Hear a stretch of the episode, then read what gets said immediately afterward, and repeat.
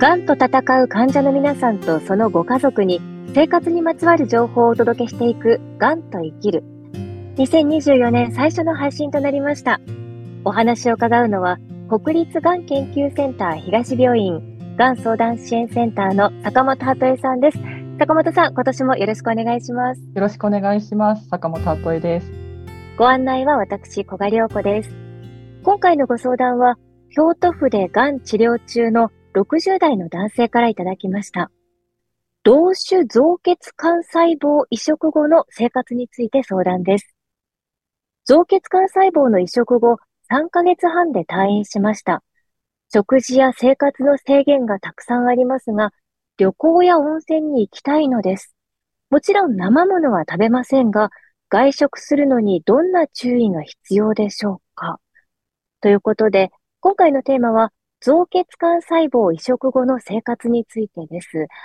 あの、坂本さん、まずこの造血管細胞の移植っていうのは、どういう治療なのかを教えていただけますか、うん。はい。なんかね、本当に聞き慣れない言葉が並んでると思うんですけども、うん、造血管細胞移植っていうのは、まあ、基本的にあの血液疾患、例えば、あのね、最近有名な方もあの公表されてたりしますけども、白血病だとか、悪性リンパ腫っていうような、あの、うん、そういったがんの治療に用いられる方法なんですよね。はい。で、もともとあの血液のがんっていうのは、こう、正常な血液細胞が、血液って全身をこう循環しているじゃないですか。はい、そうですね。うん、で、あの、例えばこう大腸がんだとか肺がんみたいに、こう一部分に対してこう手術をするとか、えっと、放射線を当てるとか、そういう、まあ、いわゆる局所に何かこう手を施すっていうような治療が、とはまたちょっとこう、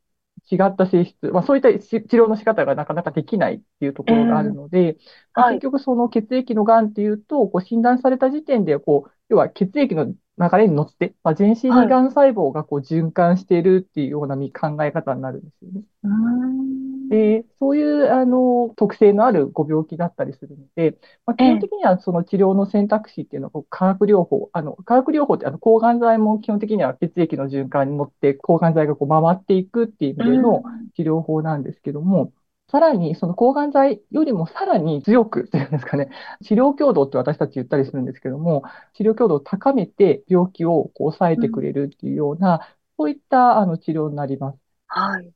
これは具体的には、細胞の移植っていうと、物理的に切ったり貼ったりとかではない、まあ、どんな方法で行うんですか？二、うん、つあって、一つはこう自家移植って言って、ご自分の造血細胞を一回出して、で、また戻す、はい、あの、いろいろ処置をして、あの、戻すっていう方法があるのが一つと、あとは、はい、えっ、ー、と、同種造血細胞移植といって、他の方、まあ、第三者、まあ、ドナーさんっていうとちょっと聞いたことがあるかもしれませんけども、はい、ドナーさんから移植細胞をもらう、まあ、そういったあの同種移植、今回ご質問いただいた方がまさにこの同種移植の方だと思うんですけども、そういう二つの方法があります。えー、はい。これは本当にその血液の中のその細胞一部を抽出してというか採取してその方に自分であれ他人の方であれ戻すっていうイメージなんですね。そうですね。あの、ドナ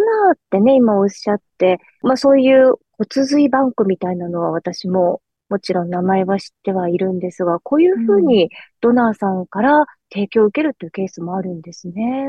そうですね。あの、もしかすると皆さんの中で移植っていうと、こう骨髄から腰のあたりからですね、ぐっと取って細胞を取る、すごく痛いって、あの、言ってる、ドラマとかでご覧になったことあるかもしれないんですけども、あの、そういった骨髄移植っていう形で骨髄液をこう直接採取して、造血管細胞を移植するっていう方法もあるんですけど、末梢血管細胞って言って、いわゆるこう血液、血液の中にある造血管細胞を取って、そこから、あの、作り込んでいく、移植できるような状況に作り込んでいくっていう方法もあるんですね。へそうなんですよね。だから、こう、ドナーさんに GCSF っていう薬をあの投与させていただいて、はい、人工的にこう白血球をこう増やした後に、血液中に流れ出したあのこう造血管細胞をですね、こう血管成分分離装置っていうのを使って、はい、なんかこうドラマとかで皆さん見たことあるかな、まあそういう装置を使って取ってですね、で、それをあの移植するっていう方法もあったりするんですよへね。え、そうなんですね。うん。なんかイメージとしては、例えばその献血の成分献う血みたいなのんうん。にちょっと近い形なんですかね。あ、すごく大きく、こう、なんだろう大きく分けるとそうかもしれません。ちょっとイメージとうん。しては、はい、あの、似た感じでイメージしていただくといいかもしれないですね。じゃあ、この造血幹細胞移植っていうのは、あのーやっぱり準備にもそれなりに時間とかもかかりそうですし、やらなければならないことも多そうですし、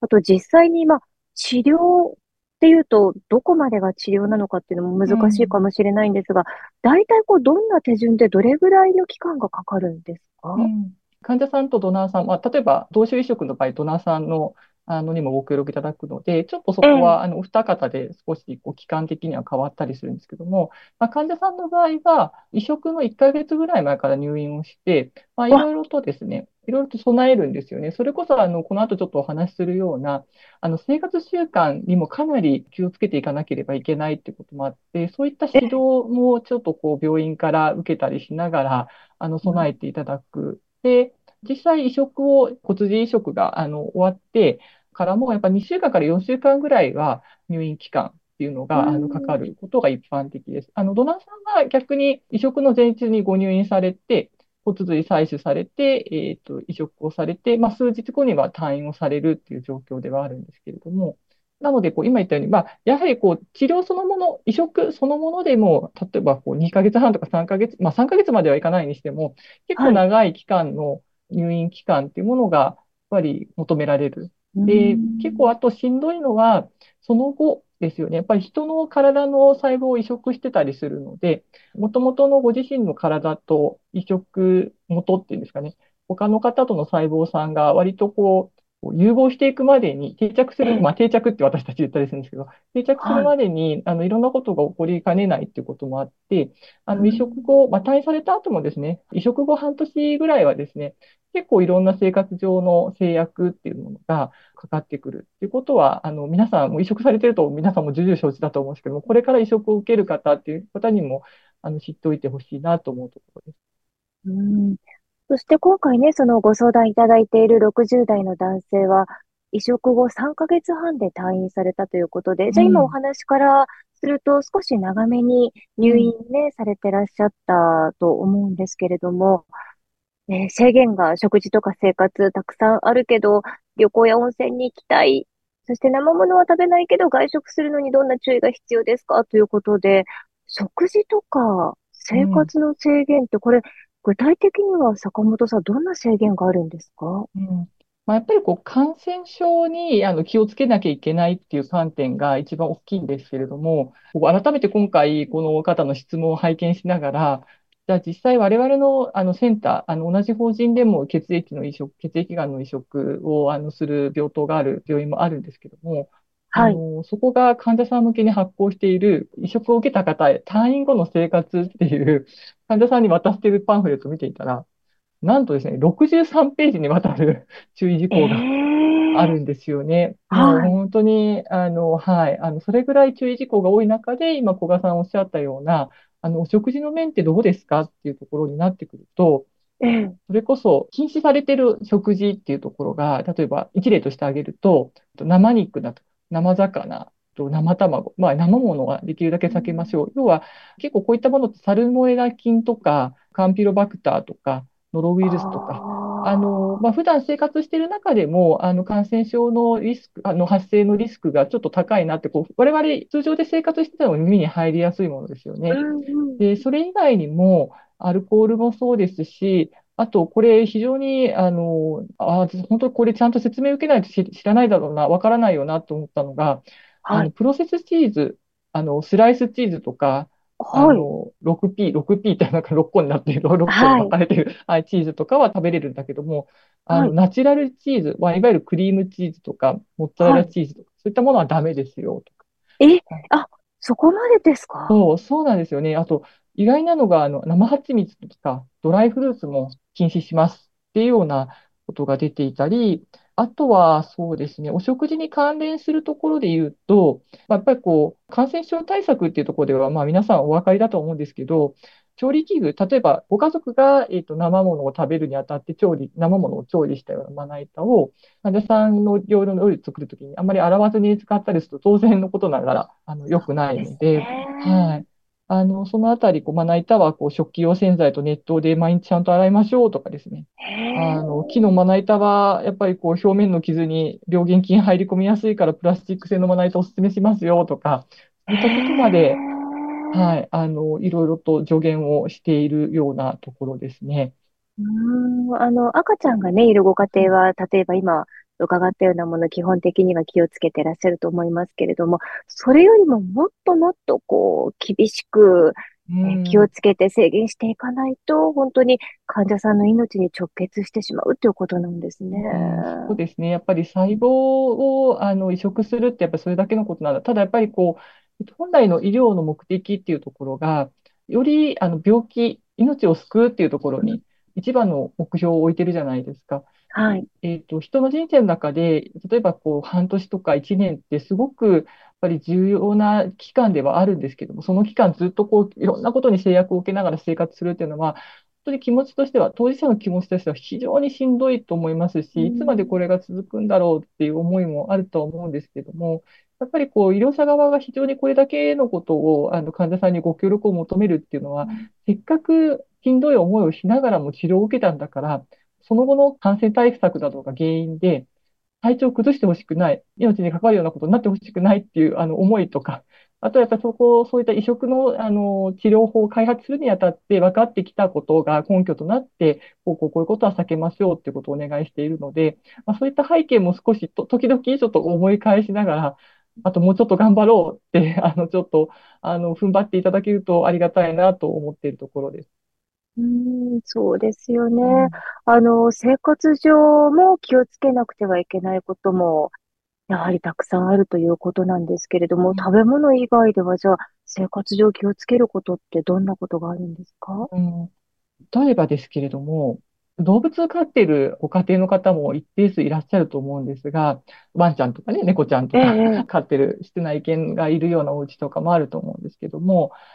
基本的にはですね、あの、移植後最低1年は動物だとか、その動物の排泄物、まあ、やっぱりその動物との接触によって感染のリスクって高まるって言われているので、ええ、そういったあの動物と動物の排泄物との接触っていうのは避けるように、あの、推奨はしています。ただやっぱりこう、そうは言っても、なんて言うんでしょう。そうは言ってもっていうところがあるじゃないですか。なので、こう、そうですね。はい。あの、基本的には、あの、ま、まずは医療者に、医療者側もですね、どういう家庭環境なのかっていうこととかを聞き取って、できる対策っていうところをアドバイスさせていただいてますし、あとその患者さんだけではなくてですね、やっぱりペット自体も、ペット自体がご病気にならないように、まあ、そのペットが病気になって、それがまた患者さんご本人にあの、移ったりするとか、影響を及ぼすといけなかったりするので、ちゃんとこう予防接種だとかを、ペットにも受けてもらうとか、まあ、できる対策っていうところは、あの、助言させていただいているっていう状況があるのと、まあ、同じように、ガーデニングがすごく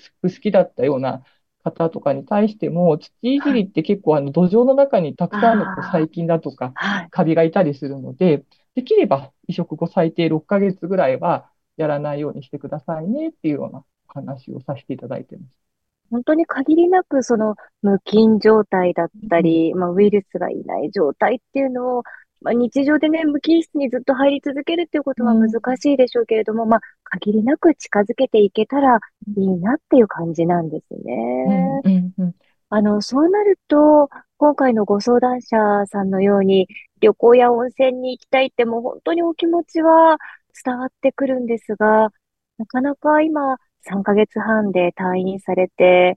すぐにっていうのは難しい状況ですかね。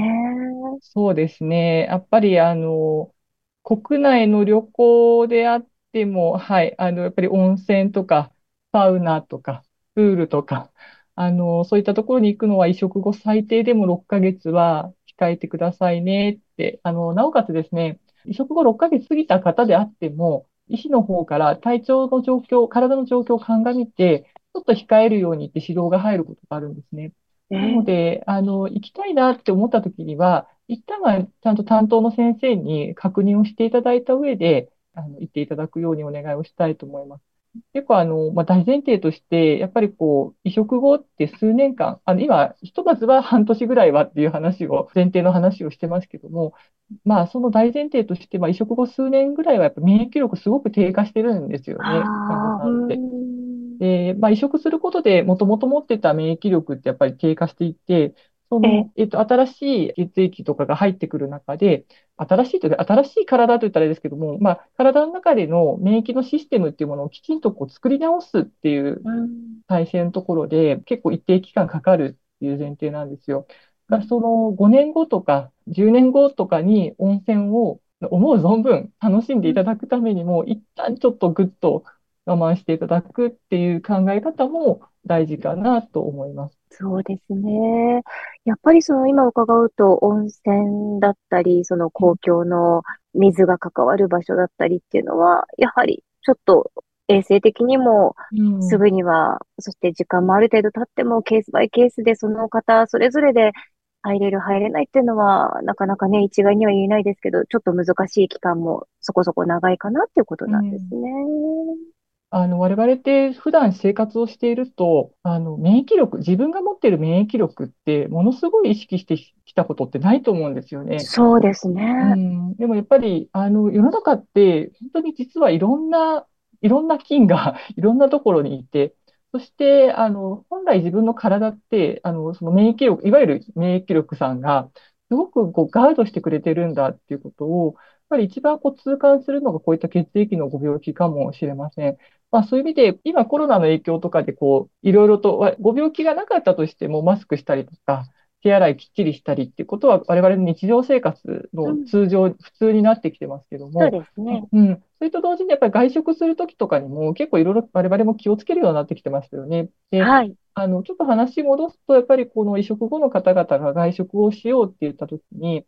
きちんとこう、換気してるかとかですね、あるいは飲み物なんかも意外と加熱してない水道水でちょっとこう作った飲料水とか氷あで、ああ。の、こうお水出されたりっていうことが世の中にはあり得たりするので、そうですね。日本はね、うん水道水が飲める数少ない国なので、安。心して普段ね、意識せずに。飲んでましたけどね。そうなんですよね。例えば、冷たいコーヒーとか、まあジュースとか頼むときに、やっぱりその水道水で作ったような氷が入っているようなこともあるので、できるだけそういったものを避けていただくだとか、あとは、あん。の、サラダバーとか、バイキングだとかっていうところは、結構あの、調理後時間が一定期間過ぎているものも結構置かれてたりするので、そういったものを避はい。けていただくとか、そのあたりに気をつけていただきたいなと思って、あとはあの、調味料ですよね。テーブルの上にこう、お醤油とか、ありますね。はい、そう、そういったものも、やっぱりこう、できれば避けていただきたい。あの、やっぱりこう、時間が経過していて、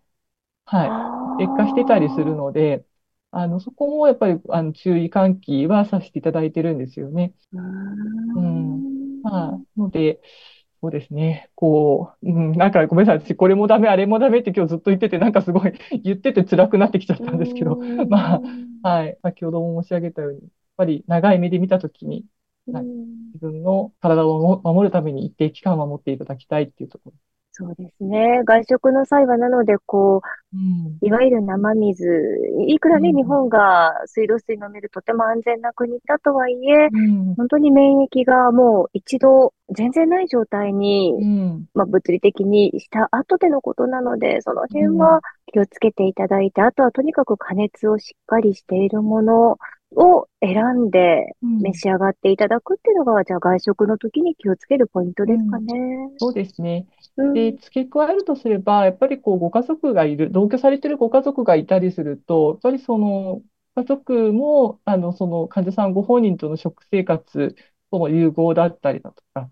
あとはそのご家族自身が風邪をひいた時には、うちょっとやっぱん。りこう、別々の部屋でできるだけ過ごすっていうふうに心がけなきゃいけなかったりだとか、ええ。あの、ご家族の生活も結構、あの、なんていうんでしょうね、制約を受けることになるんですよね。うで、ごん。家族も、あの、すごくこう、大変なストレスを抱えることにはなると思うので、やっぱりこう、こうふっとね、しんどいな、もちろん家族のことだから、大事な家族のことだから協力をしていきたいんだけれども、しんどいなって思うことってあると思うんですけども、あの、そういった場合には、やっぱりこう、移植の病棟ってしっかり、あの、看護師さんたちのサポートがあの、体制組まれているところが多いですし、また、あの、がん相談支援センターも、そのご家族の、あの、ちょっとこう、気持ちのよりどころにしていただけるといいかなと思うので、あまりこう、抱え込まずに、ご家族の辛さをこう、吐露していただきたいなと思います。あ、本当そうですね。あの、患者さんご本人も何をどうしていいかわからないっていうところでは、がん相談支援センター、積極的にね、ぜひご活用いただきたいですし、ご家族だったり、周りの方っていうのもね、本当にこう悩まれたら、ぜひ、がん相談支援センターご利用いただければと思います。さて、次回は、入院して治療を受けなくてもいいの？というご相談にお答えします。坂本さん、次回もよろしくお願いします。よろしくお願いします。千葉県柏の葉にある国立がん研究センター東病院の敷地内に病院連携宿泊施設三井ガーデンホテル柏の葉パークサイドが開業しました。がん治療経験者医療関係者の方々からのご意見を反映し客室にはご要望の多かった電子レンジペットボトルオープナーなどを設置。浴室洗面台入り口には治療中の筋力低下に備えて椅子をご用意しました。館内は24時間ケアスタッフが常駐し国立がん研究センター東病院と連携しながらご宿泊時の急な体調変化をサポートします。またそれぞれの方の体調に合わせたお食事を提供するレストランをはじめ木のぬくもりが感じられくつろげる空間で安心して治療に専念できるよう皆様をお迎えいたします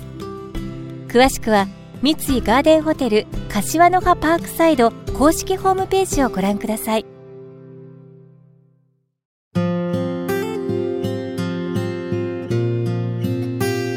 がんと戦う患者の皆さんとそのご家族のために生活にまつわる情報をお届けしていくがんと生きる。本当に治療によって生活とか、そしてお仕事などもね、いろいろな部分で制限を受けてしまうことも少なくありません。担当の先生だったり、看護師さん、そしてがん相談支援センターなどに相談をして、少しでも負担の少ない生活が送れるようになるといいですね。さて、番組ではお聞きいただいているあなたからの今回のようながんにまつわるご相談やご意見、ご感想を募集しています。番組サイトのアンケートからぜひあなたの声をお寄せください。あなたの声がこの番組を作ります。また、この番組は X、公式 LINE アカウント、Instagram、Facebook でも情報を発信しています。番組サイトから登録をお願いします。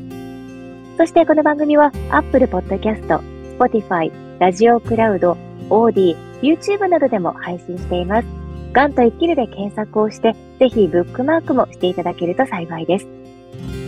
ガンと生きるご案内は小賀良子でした。